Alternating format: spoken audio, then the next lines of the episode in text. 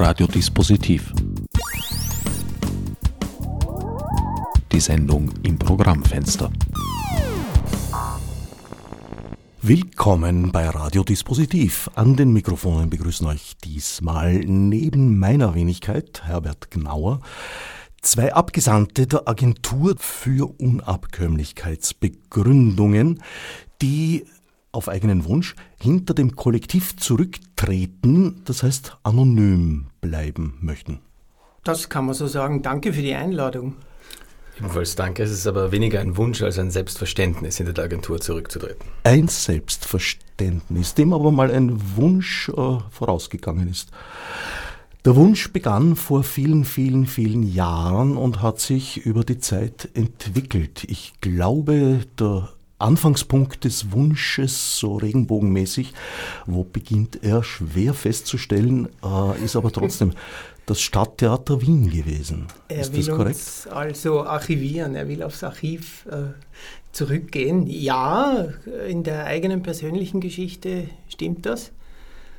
Äh, in den 90ern, 80er, Ende 80er, 90er, das Stadttheater Wien, das sich mit vielen verschiedenen Stoffen äh, beschäftigt hat. Kleist, Dante, Heiner Müller, Brecht.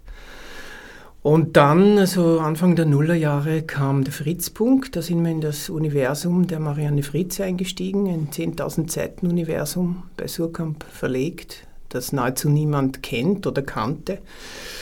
Und da haben wir uns bis 2017, was eine ja erklecklich lange Zeit ist, damit beschäftigt. Und äh, dann ist ein sogenanntes unintentionales Archiv entstanden, also sowohl vom Stadttheater als auch vom Fritzpunkt. Und wir haben uns dazu entschieden, was machen wir mit dem Zeug? Äh, gehen wir es quasi in die Theaterwissenschaft oder machen wir selber was damit? Und wir haben dann die Agentur für Unabkömmlichkeitsbegründungen äh, begründet und äh, haben quasi über das Archiv des Fritzpunkts und mit dem Archiv des Fritzpunkts begonnen zu arbeiten. Dann gab es einige Projekte, unter anderem äh, hat sich im 13. Wiener Gemeindebezirk in der Eidelberggasse die galizische Botschaft manifestiert. Botschaftsgründungen so ohne Mitwissen des äh, Staates auf deren Territorium. Die behauptete Botschaft liegt, sind relativ selten ohne diplomatische Verwicklungen. Ja, es gab auch Verwicklungen. Das damalige BVT hat uns äh, überprüft, weil man kann ja nicht, wie du richtig sagst, einfach eine Botschaft gründen. Das war ein Projekt des Fritzpunkts 2014 wo wir darauf geantwortet haben, dass so viele Gelder und so viele Jubelfeiern oder Nicht-Jubelfeiern zum 100-jährigen Beginn des Ersten Weltkriegs äh, stattgefunden haben. Und wir dachten, nein, das können wir so nicht machen, sind 2013 nach Südpolen und in die Westukraine gefahren und haben dort sehr viel Material gesammelt, Kontakte geknüpft und haben dann äh, November, Dezember 13, Januar 14 die galizische Botschaft gegründet und hier in Wien, sozusagen in einem Botschaftsviertel im 13. Bezirk. Und das war quasi eine nicht existente Existenz, also ein paradoxes Ding, wo wir mit dem Maidan, der dann geschehen ist, Krim-Krieg, Donbasskrieg, quasi von der Realität überholt worden sind und viele Leute aus der Ukraine in der galizischen Botschaft hatten, auch Journalistinnen und Journalisten von hier, die haben sich dort getroffen, wir haben gekocht oder Livestreams geboten und die galizische Botschaft ist quasi seit äh, 2014 äh, in Existenz, natürlich vor allem 2014, dann ein bisschen in Schlaf geraten und jetzt hat der Ukraine-Krieg das Ganze wieder äh, sozusagen aktualisiert. Und deswegen äh, hat die Agentur für Unabkömmlichkeitsbegründungen befunden, wir sollten quasi dieses Projekt, das ja auch im Fritzpunkt-Archiv schlummert, äh, revitalisieren ein bisschen und damit was tun in Bezug auf den Archivaspekt. Was du da jetzt sehr schön in einzelne Punkte und Kapitel sozusagen zusammengefasst hast, äh, hat sich zusammengesetzt aus einer Fülle von Einzelprojekten und Aktionen und Events. Unter anderem in Zusammenhang mit der galizischen Botschaft dann das Projekt des Marschrutka Express, ein Austauschprojekt. Ja, das war äh, ein Projekt zusammen mit dem Wien Museum. Ähm, bei der Marianne Fritz heißt die Gegend, die Holocaust- und Genozidgegend, die Landschaft der verästelten Qualgeschichte. Ich fand das einen sehr schönen Begriff und wir dachten, wir machen ein One-Way-Ticket in diese Landschaft der verästelten Qualgeschichte, schicken also Österreicherinnen und Österreicher quasi in die Ukraine äh, und ähm, die müssen sich dann selber ihre Rückfahrt wieder organisieren, haben mit ihrer Fahrtbezahlung, die sehr gering war, ich glaube es waren 200 Euro, äh, Rückreisen, also Reisen von Ukrainerinnen und Ukrainer nach Wien bezahlt, die noch nie hier waren. Also das war einerseits ein äh, sozusagen Reiseprojekt, andererseits auch ein Kulturaustauschprojekt. Sie haben sozusagen Ihre gebuchte Rückfahrt einem Ukrainer, einer Ukrainerin geschenkt. Ganz genau so lief Sind das. dann in Drohobitsch ausgesetzt ja, gewesen? Oder, oder nach Tschern, Tschernowitz gefahren oder nach Lemberg oder in all die Orte, die man jetzt leider über diesen Krieg, über diesen jetzt äh, wieder heftig gewordenen, der ist ja schon seit acht Jahren im Gange, über diesen Krieg jetzt immer wieder hört. Der spannendste Teil für mich war, wenn ich das erwähnen darf, der Orientierungszwang, der sich ergeben hat, eben durch das One-Way-Ticket in dem Sinn. Das war für mich der definitiv interessanteste Aspekt, dass Leute quasi dorthin gefahren werden und dann auf sich selbst gestellt sind. Gerade in Drohobitsch, das ist eine touristisch, könnte man sagen, absolut null angeschlossene Gegend im westukrainischen Raum. Also da muss man sich wirklich schon was einfallen lassen, um quasi sich dort zurechtzufinden. Aber das ist ja meistens interessant im Gegenzug zu All-Inclusive-Reisen, wo man sich als Mensch in seiner Faulheit badet und dann wieder nach Hause fährt, ohne je bemerkt zu haben, dass man weg war.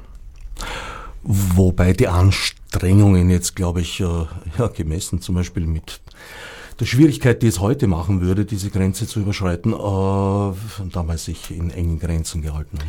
Ja, du musstest dich halt organisieren. Also du musstest quasi die Buslinien finden, die sind dann auch nicht äh, so zu tollen Zeiten. Und ja, und, und du kannst vielleicht nicht lesen. Du kannst die kyrillische Schrift nicht lesen, du verstehst die Sprache nicht. Also das war schon. Äh, aber Drohobitsch ist im Sinne, im literarischen Sinne schon auch eine, äh, glaube ich, wichtige kleine Stadt, dort ist der Bruno Schulz äh, quasi, hat dort agiert, ist dort auch erschossen worden und dort hat sich auch manifestiert, der wurde von einem SSler erschossen, dort hat sich die Ambiguität äh, manifestiert, die die Westukrainer im Umgang mit jüdischer Kultur haben. Äh, zehn Meter neben dem Schild, das in den Boden eingelassen wurde, hier wurde Bruno Schulz von einem SS-Mann erschossen, steht da zwei Meter hohe vergoldete Bandera. Also diese beiden äh, Pole haben wir dort bei unseren Aufenthalten, die wir fortgesetzt haben, 15, 16, äh, immer wieder angetroffen. Dieses Gebiet war in der Kultur der, Monarchie, zu Zeiten der Monarchie, durchaus äh, eine, eine Metropole, eine kulturelle. Es war vor allem auch ein, das ist vielleicht nicht so bekannt, ein pädagogisches Experimentierfeld. Man hat am Rand der, des äh, König- und Kaiserreiches äh, quasi experimentiert, was man dann ins Zentrum importieren wollte. Also man hat andere Formen von Klassen äh, geschaffen und so. Ich will jetzt das nicht verherrlichen, auf keinen Fall, aber es gibt auch Aspekte, die quasi auch aus heutiger Sicht noch interessant sind, jenseits des monarchistischen Vielvölkergetus. Ne? Waren das Versuche, eben äh, die Schwierigkeit, einen Vielvölkerstaat äh, zu regieren, in den Griff zu bekommen? Ja, natürlich, wenn du musst ja mit Bildung quasi äh, beginnen. Es ging, glaube ich, darum auch äh, Polnisch, es gab ja eine polnisch sprechende äh, Bevölkerungsteile, es gab Deutschsprechende, die, die Juden haben viel Deutsch äh, und Jiddisch geredet, es gab die Ukraine, es gab russische Sprache. Nach dem Ersten Weltkrieg ist das ja alles polnisch geworden, die Westukraine, und ähm, jetzt ist äh, quasi dann die Russen nach dem Zweiten Weltkrieg, das ist alles quasi sagen wir mal, bereinigt äh, worden. Diese, diese Vielsprachigkeit ist äh, verschwunden dort. Zugunsten der russischen Sprache, der Ja, ukrainisch, russisch. Es ist immer wieder abwechselnd. Es ist ja erstaunlich, gestern wurden ja gerade in der Ukraine, glaube ich, in der Rada die russischen äh, Bücher, also Import von russischen Büchern äh, verboten, was ich ja vollkommen katastrophal finde. Aber gut, das ist eine persönliche Meinung. Und die ist vielleicht im Zusammenhang mit dem Krieg zwar verständlich, aber sie, sie ist kulturell, glaube ich, nicht eine gescheite Entscheidung. Wie so viele Entscheidungen in, letzter Zeit. Äh, sie hat ja ihre Entsprechungen auf allen Seiten. Im Krieg äh, gibt es quasi keine gute Entscheidung mehr. Doch, ihn zu beenden. Ja, aber während des Krieges, meine ich, gibt es keine gute Entscheidung. Nein, es gibt Partikularinteressen, die dann teils erfüllt werden, teils oder nicht. Es sind aber keine Nullsummenspiele, irgendwer zahlt immer drauf. Vor allem die Zivilisten und Zivilistinnen zahlen drauf. Ihr habt es schon durchblicken lassen.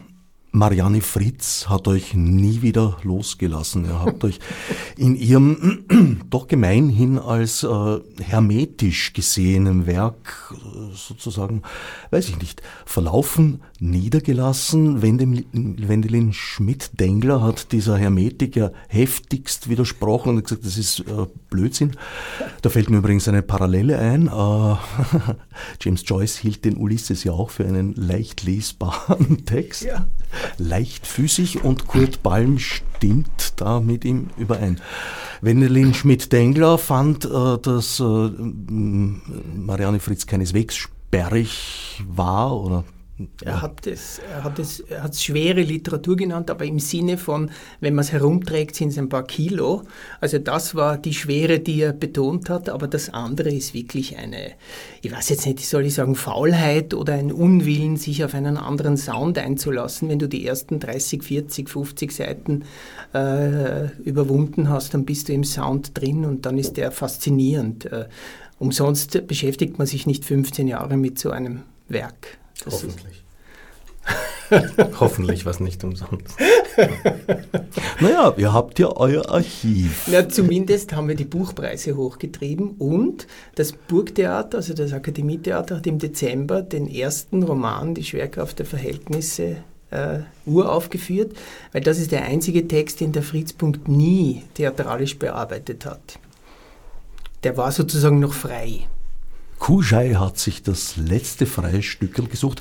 Das stimmt nicht ganz. Es gibt ja noch ein ganzes Buch, das, ähm, wie bei Marianne Fritz, glaube ich, sehr häufig anzutreffen, wahrscheinlich in mehreren Bänden publiziert werden könnte, aber noch nicht ist.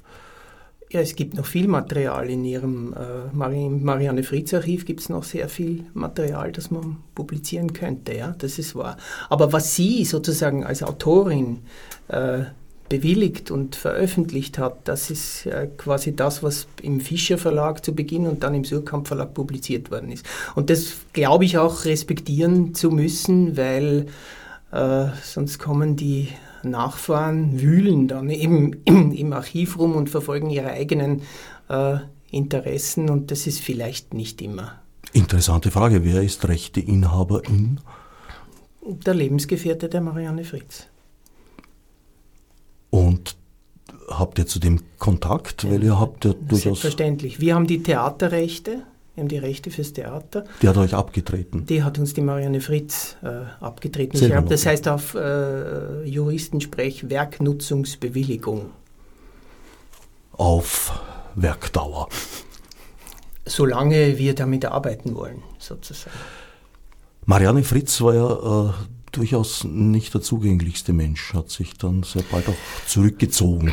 Ja, das ist auch eine wichtige, glaube ich, im jetzigen kulturellen Zusammenhang eine, ein wichtiges Verhalten, der Hinweis darauf, dass es um das Werk geht, um das primäre Werk und nicht um die, ich sage es jetzt despektierlich, die Unterhosen der Autorin oder die Essensgewohnheiten oder die Urlaubsdestinationen, äh, was, was ja ständig jetzt betrieben wird. Es gibt Biopics über und, und, und Reportagen unter und dazwischen, aber wer kümmert sich noch um die primären äh, Materialien?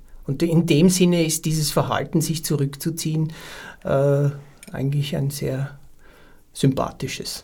Uns ist das sehr sympathisch. Ihr seid aber in Kontakt mit ihr offenbar gestanden und sie dürfte euch auch geschätzt haben, weil sonst hätte sie ja, euch gesagt... Ja, da geht es wieder um den Wendelin Schmidt-Dengler. Nein, wir haben ein Verhalten an den Tag gelegt, dass wir gegenseitig gesagt haben, wir möchten uns nicht sehen. Sie uns nicht, wir sie nicht damit wir uns gegenseitig nicht im, äh, quasi beeinflussen in der Art und Weise äh, des Umgangs. Und das war mir sehr recht.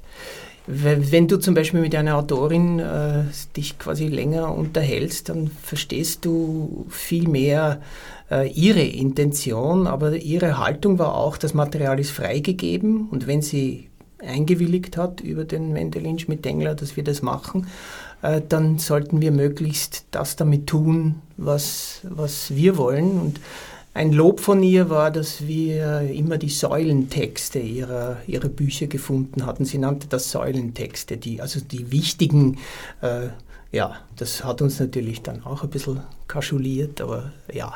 aber wir haben sie nie getroffen. Das Lob indirekt übertragen? Ja, richtig, natürlich. Es gab Spione, die bei unseren Aufführungen waren, die ihr berichtet haben und so. Sie war nie da und das fanden wir irgendwie voll okay. Das war eine respektvolle Haltung einander gegenüber.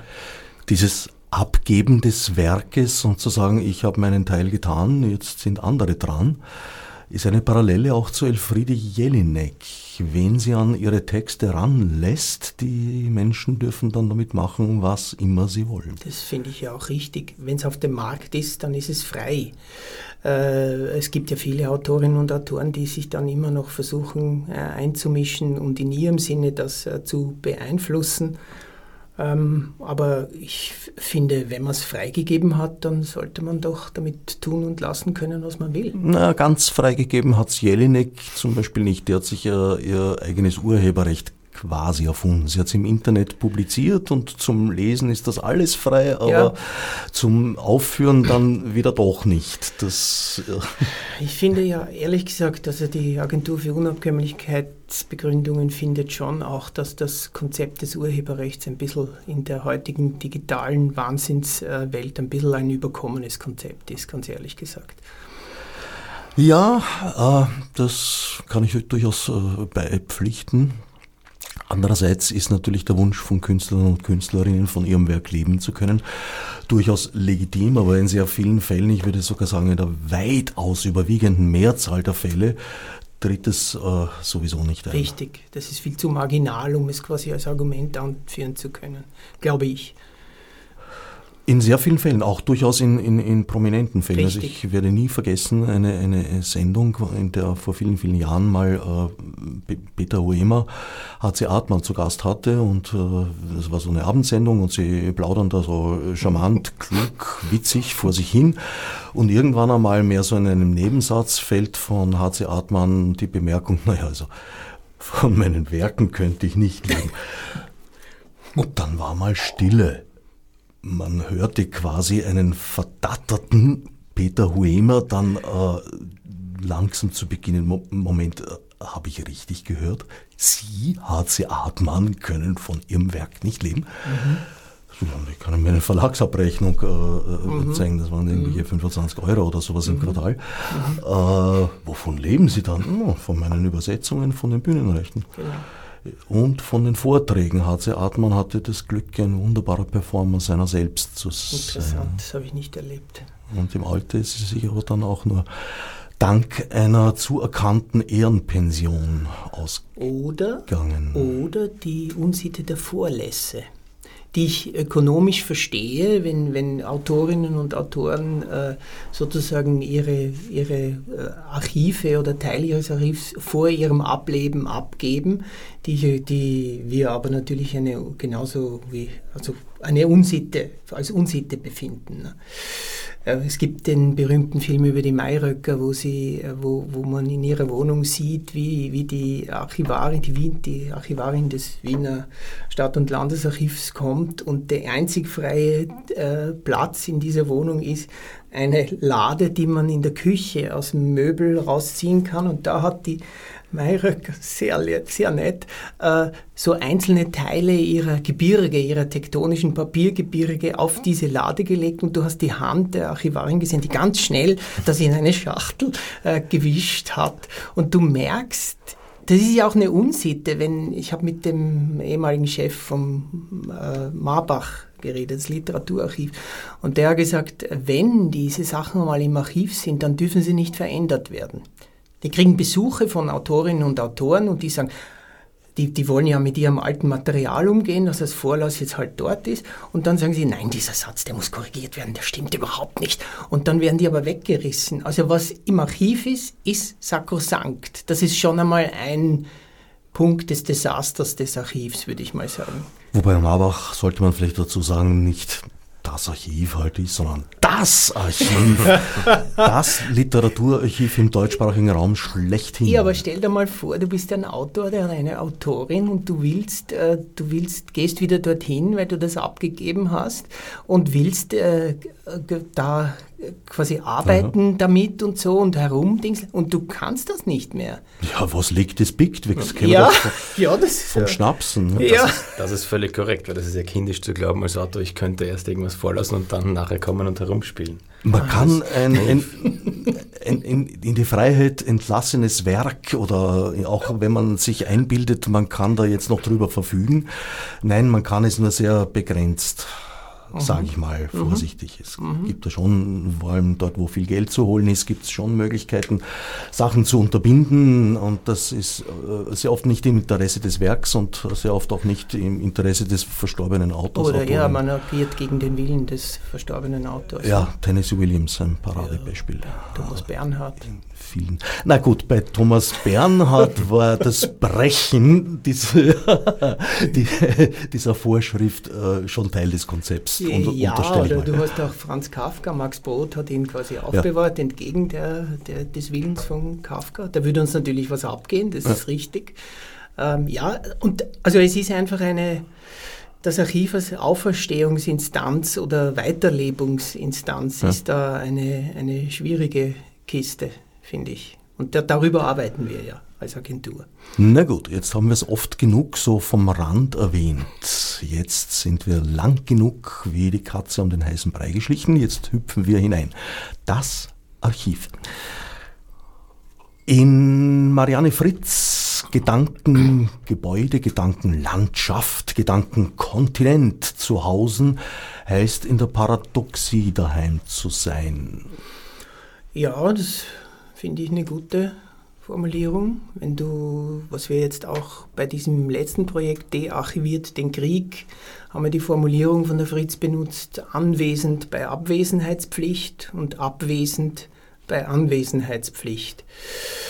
Das weist einfach darauf hin, äh, und da ist das Instrument oder die Institution des Archivs äh, eine sehr gute äh, Sache, sich darum zu kümmern, dass man das, was da ist, äh, quasi immer hinterfragen muss, wie es da ist, ob es überhaupt da ist oder ob es nur den Anschein einer, einer Existenz äh, von sich gibt. Und da hat uns die Fritz schon was gelehrt. Und deswegen war es auch interessant, dieses nicht, beabsicht, nicht absichtsvoll zustande gekommene Archiv des Fritzpunkts als erstes Archiv, um zu exemplifizieren, einmal sich vorzunehmen. Und zur Vernichtung eben dieses Archivs habt ihr jetzt aufgerufen. 7. bis 13. Juni hatte man Gelegenheit, in den Räumlichkeiten der galizischen Botschaft ein Viertelstündchen an der Auflösung des Archivs mitzuarbeiten. So der Einladungstext. Richtig, äh, vermeintlich. Das war natürlich in dem Sinne eine Falle. Äh, in die ich getappt bin. Nein, das muss nicht sein. Du bist gekommen und hast dir das gegeben. Äh, der erste Teil, das kann ich vielleicht kurz erläutern, war ein äh, persönliches Gespräch äh, mit den Besucherinnen und Besuchern und wo darauf hingewiesen wurde, sozusagen die Frage gestellt wurde, wie hältst du es mit dem Archiv? Warum äh, wollen alle ins Archiv? Ist nicht vielmehr die Frage wichtig, wie entkomme ich äh, dem Archiv?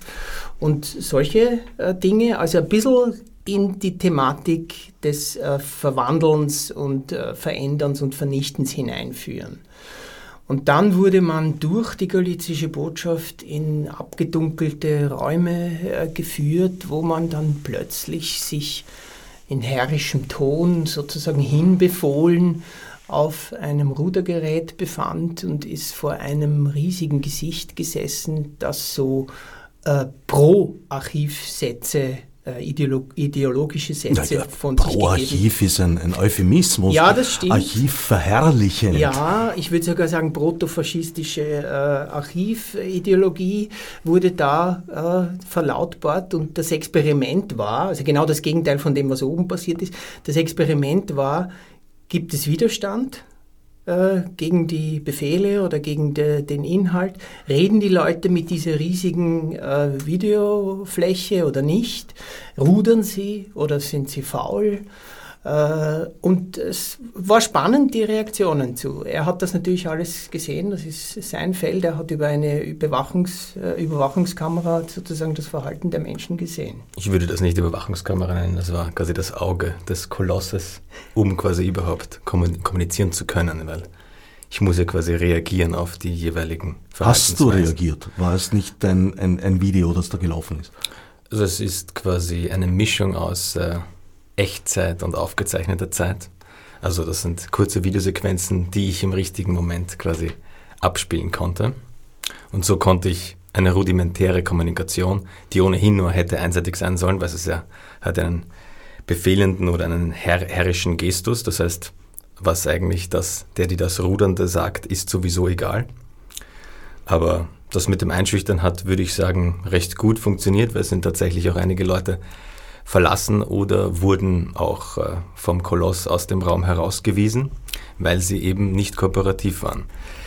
Da muss man, würde ich sagen, streng bleiben, weil sonst äh, verliert das den ironischen Wert dieses Gedankens. Aber natürlich, ich verstehe auch, wenn sich nicht jeder darauf einlässt, das ist klar. Es war eine eigenartige äh, Situation. Ich bin nicht davon ausgegangen, dass es tatsächlich interaktiv ist. Ich habe mir gedacht, das ist ein Video, das jetzt in einer brillanten Projektion, ja, den halben Raum füllend, also absolut überdimensional, mhm. da in ruhigen, aber sehr bestimmten Ton. Das hast du ziemlich gut gemacht. Radiohörer und Hörerinnen können es ja nicht sehen, aber an sich schaut er jetzt recht freundlich rein. Das war in diesen Minuten nicht der Fall. Die größte Schwierigkeit, die freundlichen Augen zu kaschieren. Es hat fast nicht funktioniert, aber dann. Na, restlos gelungen. Dazu haben wir eine Brille benutzt. Ich war recht eingeschüchtert. Ich habe äh, zunächst einmal gerudert. Dann ist das Gesicht verschwunden und gedacht, na gut, hören wir gleich auf zu rudern. Na, hat's geheißen, weiter rudern. ja, und so ging das äh, weiterhin. Äh, allerdings äh, im weiteren Verlauf musste ich dann doch nicht die ganze Viertelstunde durchmachen. Die Kooperation hat zugenommen, quasi, oder sagen wir das, die Genügsamkeit des Kolosses hat quasi, er ist milder geworden über die Zeit. Ja. Naja, ich war dann quasi brav und habe mich als Spion betrachtet und mir mal angehört, was dann noch alles kam und äh, bin dann zu meiner Überraschung sehr bald aus dem Raum gewiesen worden. Aber ja, jetzt weiß ich nicht, hat meine Rudertätigkeit Teile des Archivs vernichtet, überschwemmt äh, mit den Fluten des Water Rowers durch den Mangel gedreht? Das ist ein legitimer Gedanke. Ich glaube, den hatten tatsächlich einige, weil wir ja quasi, sagt Projektbeginn, circa seit einem Jahr, tatsächlich einige Projekte begonnen haben, wo es tatsächlich darum geht, dass man sich als Handlanger, als Handlangerin des Verschwindens betätigt und so sich nie genau sicher sein kann, wenn man zu Projekten, die die Agentur veranstaltet, kommt, was man da nicht wirklich transformiert, zerstört, verändert. In diesem Fall wurde es vielleicht nur noch nicht aufgeklärt, ja. Das kann sein. Ich kann auf was hinweisen, wo, wo sich jeder Mann und jede Frau äh, quasi von zu Hause aus betätigen kann. Es gibt die Homepage www.aufhebekunst.net und dort ist das, Entschuldigung, das gesamte Werk der Marianne Fritz online gestellt, was auch seit den 90er Jahren nicht mehr der Fall war, dass das zugänglich ist.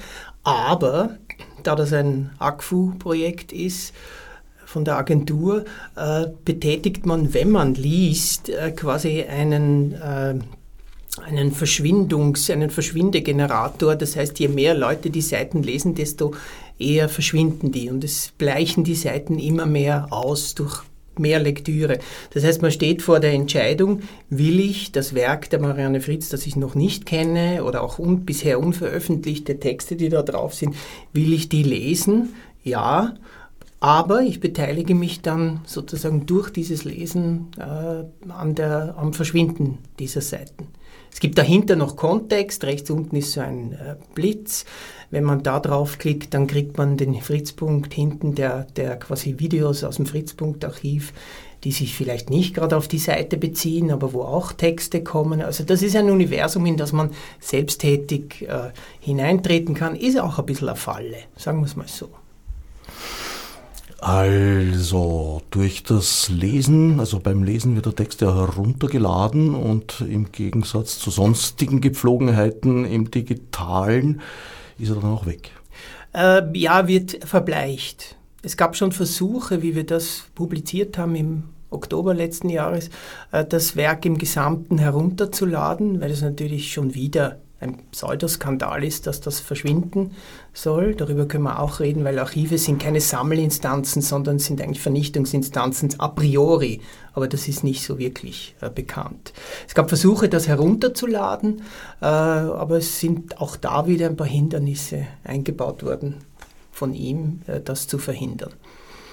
So dass man sich de facto nie sicher sein konnte, ob man das, was man dann heruntergeladen hat, tatsächlich das müsste man natürlich prüfen. Da müsste man alle 9600 Seiten, die das Gesamtwerk der Marianne Fritz umfassen, genauestens prüfen, ob da nicht vielleicht sich ein Fehler eingeschlichen hat. Naja, ein Fehler eingeschlichen würde äh, bedingen, dass man das vergleichen kann mit einem Ursprungstext. Ja, oder die Paginierungen äh, Ob's sehen. Text enthält, lässt sich relativ leicht prüfen. Also. Ja, aber ob, ob jetzt 200 Seiten fehlen zum Beispiel, in, von Seite 7400 bis 7600 oder so. Das zum Beispiel, also man kann dann nicht behaupten, man könnte nicht behaupten, man hat das ganze Werk.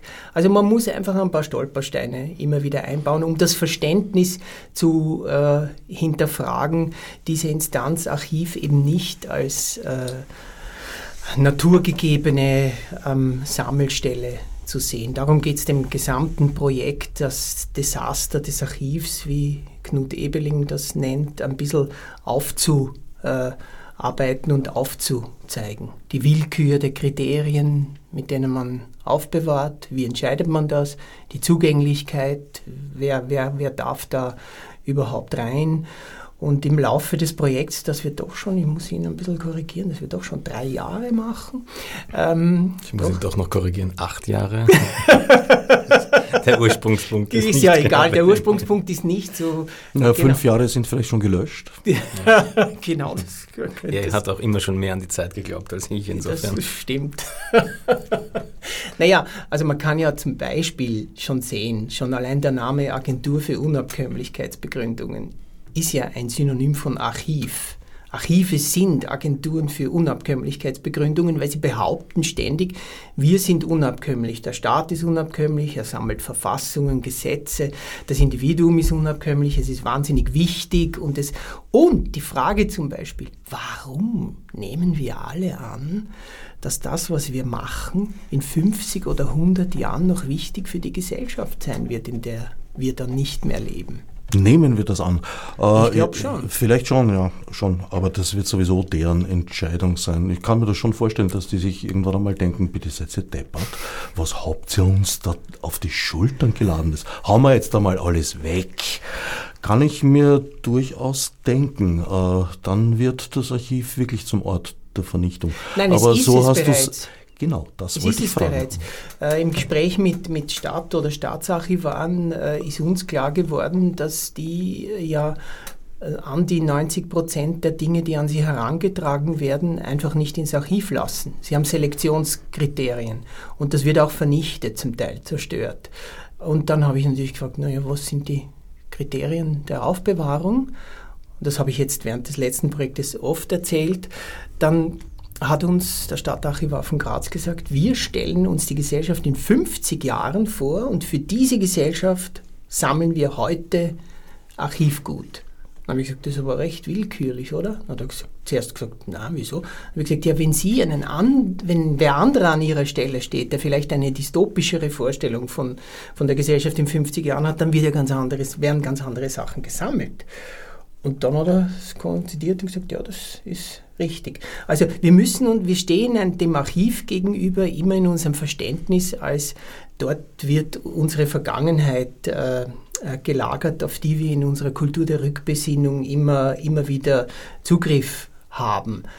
Man muss sich schon klar sein, im Fachkreisen ist es klar, aber es geht auch darum, das ein bisschen zu verbreiten, äh, dass dort ein ganz spezifischer Ausschnitt äh, von Geschichte drinnen ist, dass, viele gar, dass viel nicht abgebildet ist und meine Theorie, die ich während der persönlichen Gespräche des letzten Projekts entwickelt habe, vielleicht gab es früher auch schon ganz viele Menschen, die gar nicht ins Archiv wollten, kommen wollten. Nur von denen wissen wir nichts, weil da ist ja nichts drin im Archiv. Ne? Das wären dann die Unterstützung, Unterstützer der AGFU in früheren Jahrhunderten schon gewesen. Ne? Ja, die natürlich aus der Erinnerung gefallen sind, weil sie letztlich auch nicht dort sein wollten. Aber ja, das mit der Erinnerung und dem Gedächtnis ist was anderes. Also wir haben ja provokant formuliert, wir speichern, um zu vergessen und sagen dann dazu niemals vergessen. Äh, das ist, also da würde ich schon unterscheiden, wir legen ja ab, wir speichern, jeder hat das in seinem digitalen äh, äh, Computer drinnen, der legt ab, will die Texte dann noch einmal lesen und 80 Prozent davon liest man nicht mehr. Wir legen auch analog ab und können es dann vergessen. Es ist ein bisschen so, wie wenn, wie wenn wir was ins Archiv tun würden, wäre unsere Schuld gelöscht, weil es ja da ist. Und dieses, äh, das zu hinterfragen, dies, diesen Mechanismus zu hinterfragen, das ist unser quasi unser Kunstprojekt. Wir, wir zerstören ja nicht die ganze Zeit, wir verwandeln ja auch. Also wir, hier ist ein Objekt, ich kann jetzt natürlich erzählen, was ich will. Hier vor uns liegt ein Objekt äh, mit Arbeitsnotizen des Fritzpunkts, die wir in der Galerie Grinzinger Schottenfeld ausgestellt haben, die Arbeitsnotizen je einzeln aufgehängt. Das waren 5800 Seiten. Und dann haben wir je 240 Seiten heruntergepflückt und in Epoxid eingegossen. Jetzt liegt ein Objekt vor mir, wo ich zwar noch erkennen kann, die obersten Seiten, äh, das sind Zeichnungen, Bilder, handschriftliche Notizen, wo ich, das zwar da ist, alle 240 Seiten sind da, aber ich kann sie nicht mehr lesen. Und das ist sozusagen ein Objekt der, des Paradoxen, der Paradoxie eigentlich. Es ist da, es ist aber nicht da gleichzeitig. Paradoxie Harz. genau, ja. Und es ist leider äh, ein sehr schönes Objekt und das bedeutet, dass das Objekt in seiner Ästhetik ablenkt von seiner Bedeutung. Das ist eines meiner größten Probleme, die ich mit diesem Objekt Nein, habe. Nein, ich liebe diese Objekte, die sind super. E exakt diesen Effekt meinte ich. die werden dann sozusagen zu Kunstgegenständen, die werden dann auch verkauft. Ne? Also die kann man auch äh, kaufen. Und insofern ist die Agentur für Unabkömmlichkeitsbegründung so ein oszillierendes Ding. Ist es, machen wir performative Installationen oder, oder ist es ein bildende Kunstprojekt? Äh, Dadurch, dass wir ein Kunst, Künstlerarchiv aufarbeiten, äh, sind wir natürlich in, im, primär mal im Kunstfeld. Wir haben aber Expansionsgedanken und würden uns dann gerne auch mal um andere Archive kümmern. Also was wir über das eigene kleine Kunstarchiv, wenn ich klein sagen darf, ich entschuldige mich an der Stelle. Nein, nein, nein, passt. Unser eigenes großes, unintentionales Archiv, äh, was wir hier anwenden, gilt gedanklich eigentlich, möchte man, also meine ich, oder ich denke, dass wir zentral eigentlich meinen, es handelt schon oder es zielt schon auf echte große Archive ab, im traditionellsten aller Sinne weil erst da werden, glaube ich, die Gedanken spannend, wenn man über eben Phänomene der Zerstörung, der Anwesenheit, des Verschwindens spricht. In einem künstlerischen Archiv könnte man immer noch Dinge tun, wie den faulen Gedanken haben, ah, ist Kunst. Und das würde es aus der, aus der Relevanz für den Umgang gesellschaftlich wegschieben. Weil Kunst ist immer so ein Feld, das ist eine Art von abgegrenztem Raum und da kann man dann machen und dann ist aber eigentlich egal. Es ist wie ein Labor, das egal ist, was dort drin passiert. Deswegen würde ich gerne sagen, dass das natürlich ein, mit künstlerischen Mitteln angesetzt, aber es kritisiert oder es meint, es behandelt tatsächlich richtige traditionelle Archive und hinterfragt, wenn man so will, ganz grundlegende Grundfeste der Menschheit, der Gesellschaftsstrukturen und wie man sich darauf verlässt, wie man sich legitimieren lässt durch die Aufzeichnung und wie man sich einredet, man macht das doch für die Zukunft. In Wahrheit beschäftigt man sich mit etwas, das man gar nicht mehr bewusst wahrnimmt, glaube ich. Jetzt stellt sich die Frage, wo seht ihr den Unterschied zwischen Archiv und Gedächtnis? Ich würde ich würd das mal einfach auf die Person beziehen. Also die Fähigkeit, sein eigenes Gedächtnis zu entwickeln und an der Erinnerung zu arbeiten, die haben wir ein bisschen delegiert, dadurch, dass wir alles ablegen und speichern.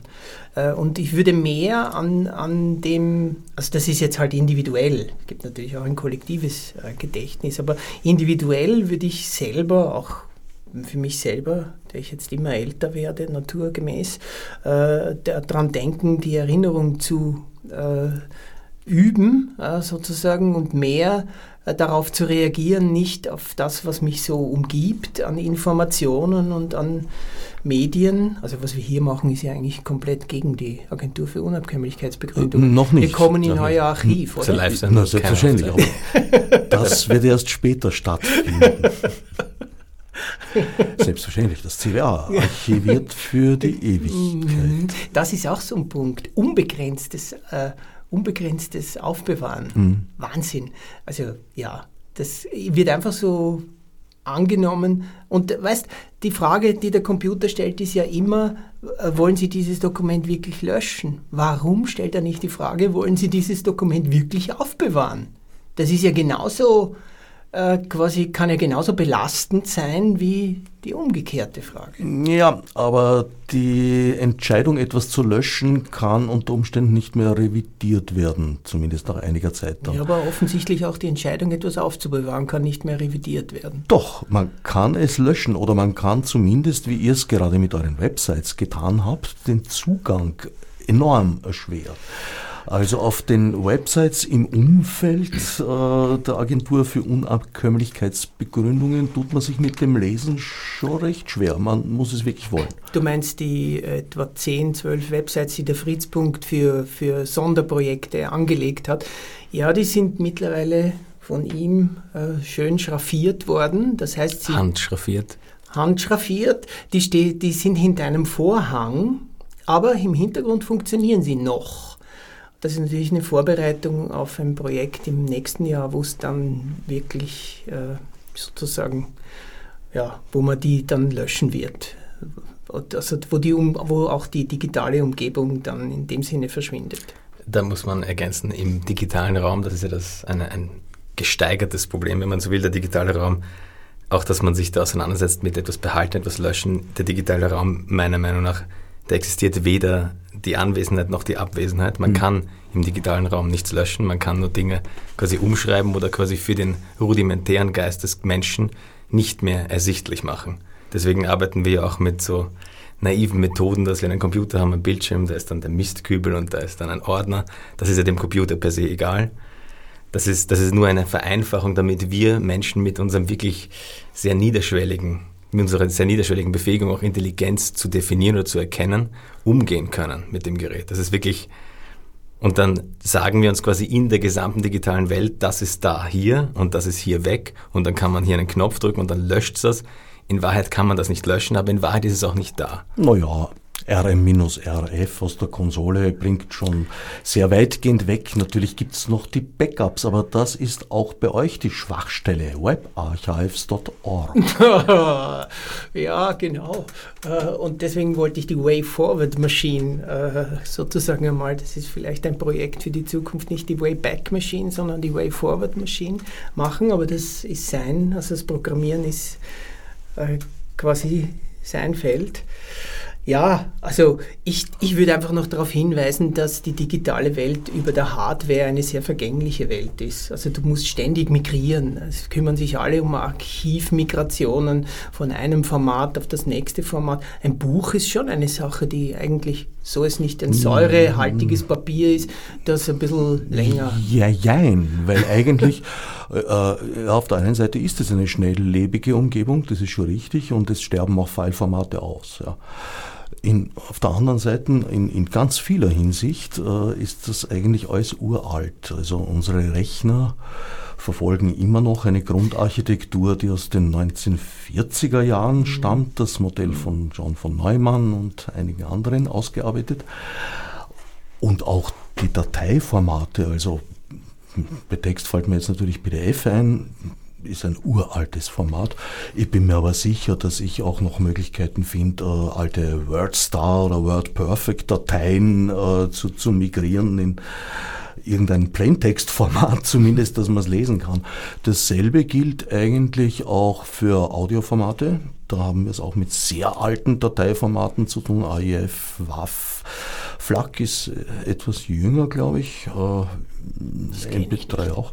Free Lossless Audio Converter, sehr zu empfehlen. Mhm. Äh, Für dich.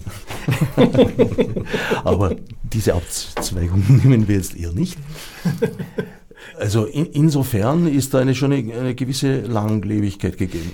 Die Archive Nicht kümmern auf sich auch Ebene drum. der Software, da gebe ich dir recht. Also Cubase-Projekte von vor 15 Jahren fällt einem wahrscheinlich schwer in die Jetztzeit zu holen. Da muss man den Rechner behalten, den man damals verwendet hat. Ähm, ja, und im Laufen behalten. Aber das ist tatsächlich auch ein, ein natürlich großes Thema bei allem, was elektronisch funktioniert. Oder äh, elektronisch ist falsch gesagt, es beginnt ja schon eigentlich bei mechanischen Speichermedien. Äh, der aufgezogene Shellac-Plattenspieler ist vielleicht so eine Grenze, die man ziehen könnte. Und die Mediathek, die sich um solche Aufnahmen kümmert, hat tatsächlich, äh, ja, ist bestrebt, natürlich ähm, die Hardware zu haben. Oder? die Hardware zu haben und auch im, im, im, Schuss zu halten, meines Wissens. Nun ja, sie sind Teil eines Tech des Technischen Museums. Richtig, genau. Ja, es geht ja nicht darum, äh, sozusagen das Archiv in Grund und Boden zu verdammen in unserem Projekt. Es geht darum, das Archiv zu hinterfragen. Äh, Wie funktioniert es? Äh, Wo sind seine äh, Schwachstellen? Und dazu eben dieser paradoxe Zugang, dass man Dinge verwandelt, wie diese Arbeitsnotizen, dieses Paradoxie-Harz, wie du es genannt hast. Ähm, wo, wo, wo die Dinge noch da sind, aber nicht mehr zugänglich sind. Das ist eine Form des Verschwindens, würde ich äh, sagen. Das Absurde ist natürlich, dass diese Epoxidobjekte sowas von nicht nachhaltig sind und in 500 Jahren von Archäologen ausgegraben äh, werden, weil die bleiben sicher über, garantiert, weil das Material sowas von äh, quasi lang anhaltend ist. Also die, das Arbeiten in paradoxen Feldern äh, macht immer wieder ganz viele Flanken auf und ist fragstrichwürdig. Äh, und das, darum geht es genau, Fragen aufzuwerfen äh, mit, mit dem, was wir tun. Deswegen sind wir vielleicht auch jetzt seit August äh, sozusagen Teil eines sogenannten FWF-PEG-Projektes, Programm zur Entwicklung Das höre ich zum ersten Mal. Erforschung der Künste. Ja, genau, er hört, ich muss es ihm jetzt verraten. Ja, er verrätst du über die Medien. Das tut man nicht eigentlich. Aber das, das besprecht ihr vielleicht daheim dann.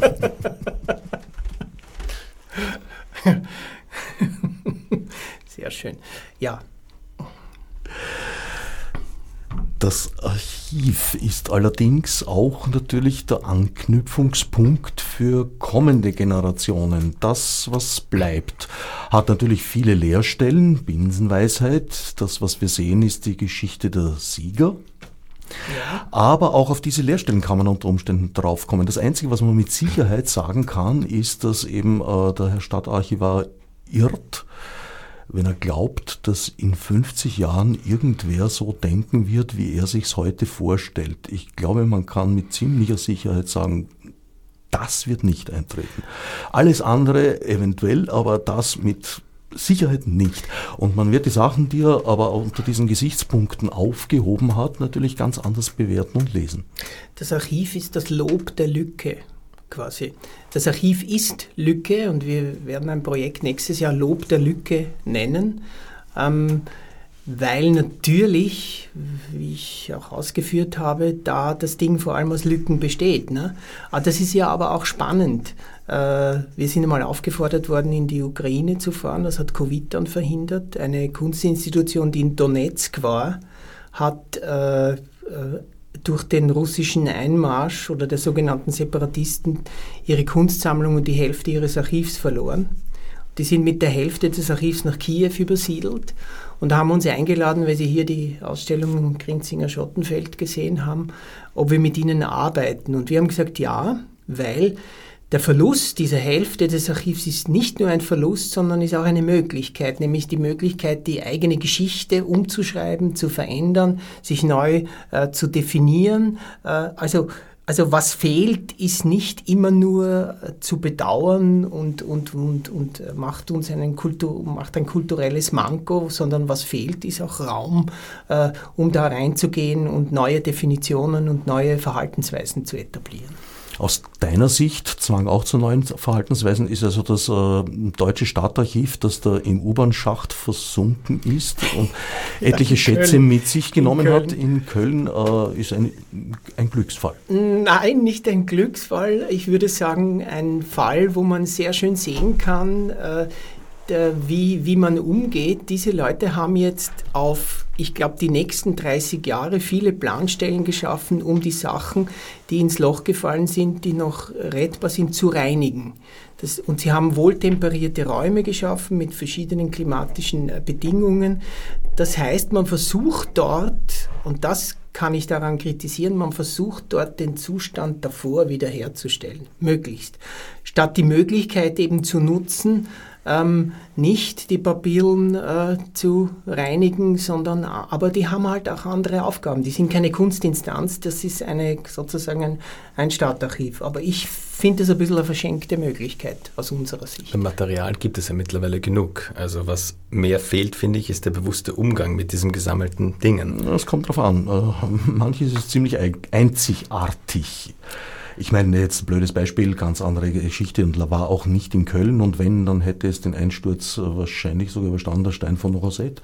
Ist eine reine Zufälligkeit, dass er auf uns gekommen ist und interessanterweise sind das die einzig wirklich haltbaren Medien, die die Menschheit bisher geschaffen hat. Weil alles, was äh, nach Stein kam, Ton ist schon äh, ein bisschen empfindlicher, wenn es runterfällt, ist hin. Und alles andere musste, genau das, was du bei den Dateien vorher gemeint hast, übertragen werden. Äh, mhm. Äh, auch Bücher mussten laufend abgeschrieben werden, weil das Material nicht ja. dauerhaft wäre. Das ja. gilt auch für Film. Ja und, und vieles andere. Und natürlich auch für digitale Speicherung. Äh, Daten leben nur, solange sie auch in einem permanenten Backup-Prozess. Die, Fra die Frage, die sich halt grundsätzlich stellt, ist, äh, ist Aufzeichnung wirklich ein Weg, äh, um quasi mit der Gegenwart gescheit umzugehen und die Zukunft zu respektieren? Ist, ist Aufzeichnung der Weg oder, oder gibt es da andere Möglichkeiten? Natürlich gibt es eine Fülle anderer Möglichkeiten und man soll es jetzt nicht auf die Aufzeichnung beschränken. Aber für mich liegt trotzdem eine Hoffnung darin, dass ich denke, es wird äh, Techniken geben, über kurz oder lang, die mit dem vorhandenen Archiv besser umgehen können, in dem Sinn, dass zum Beispiel, was weiß ich, eine Indexierung von Audiodateien möglich ist, eine inhaltliche.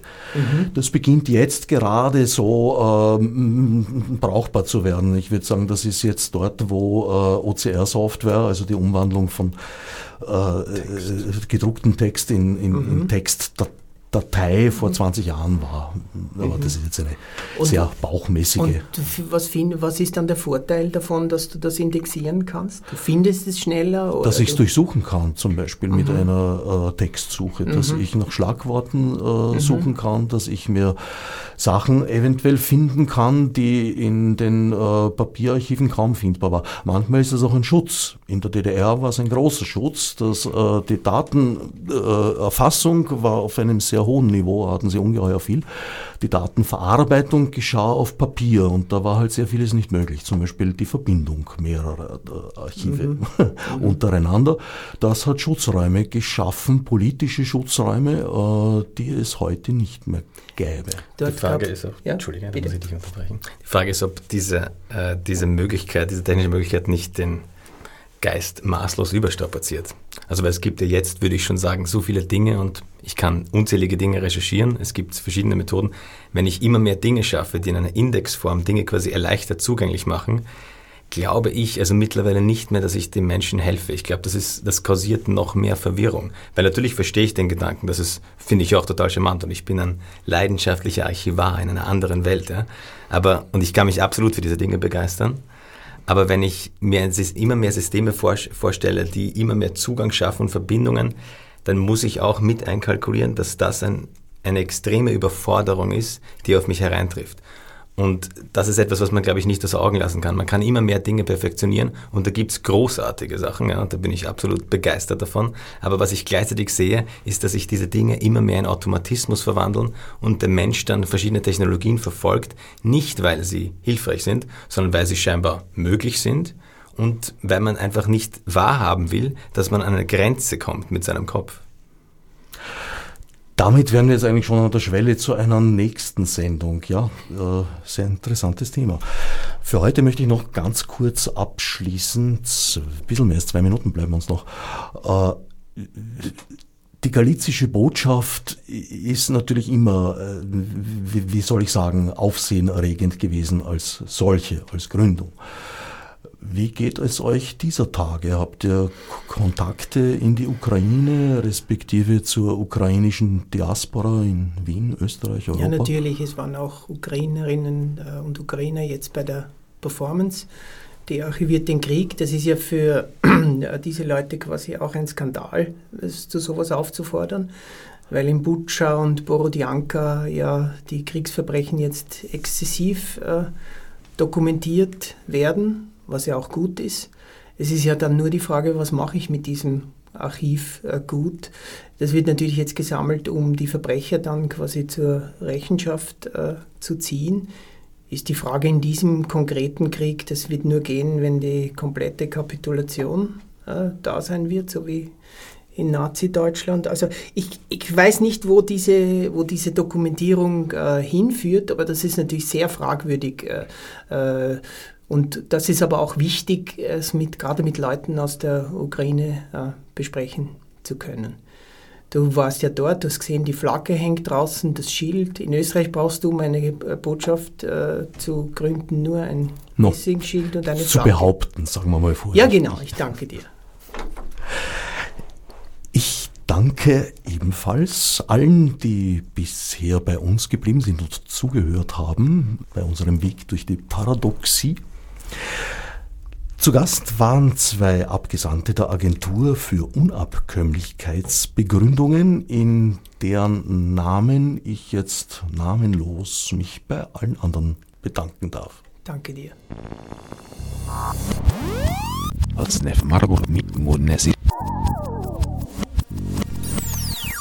Fichte subsidiar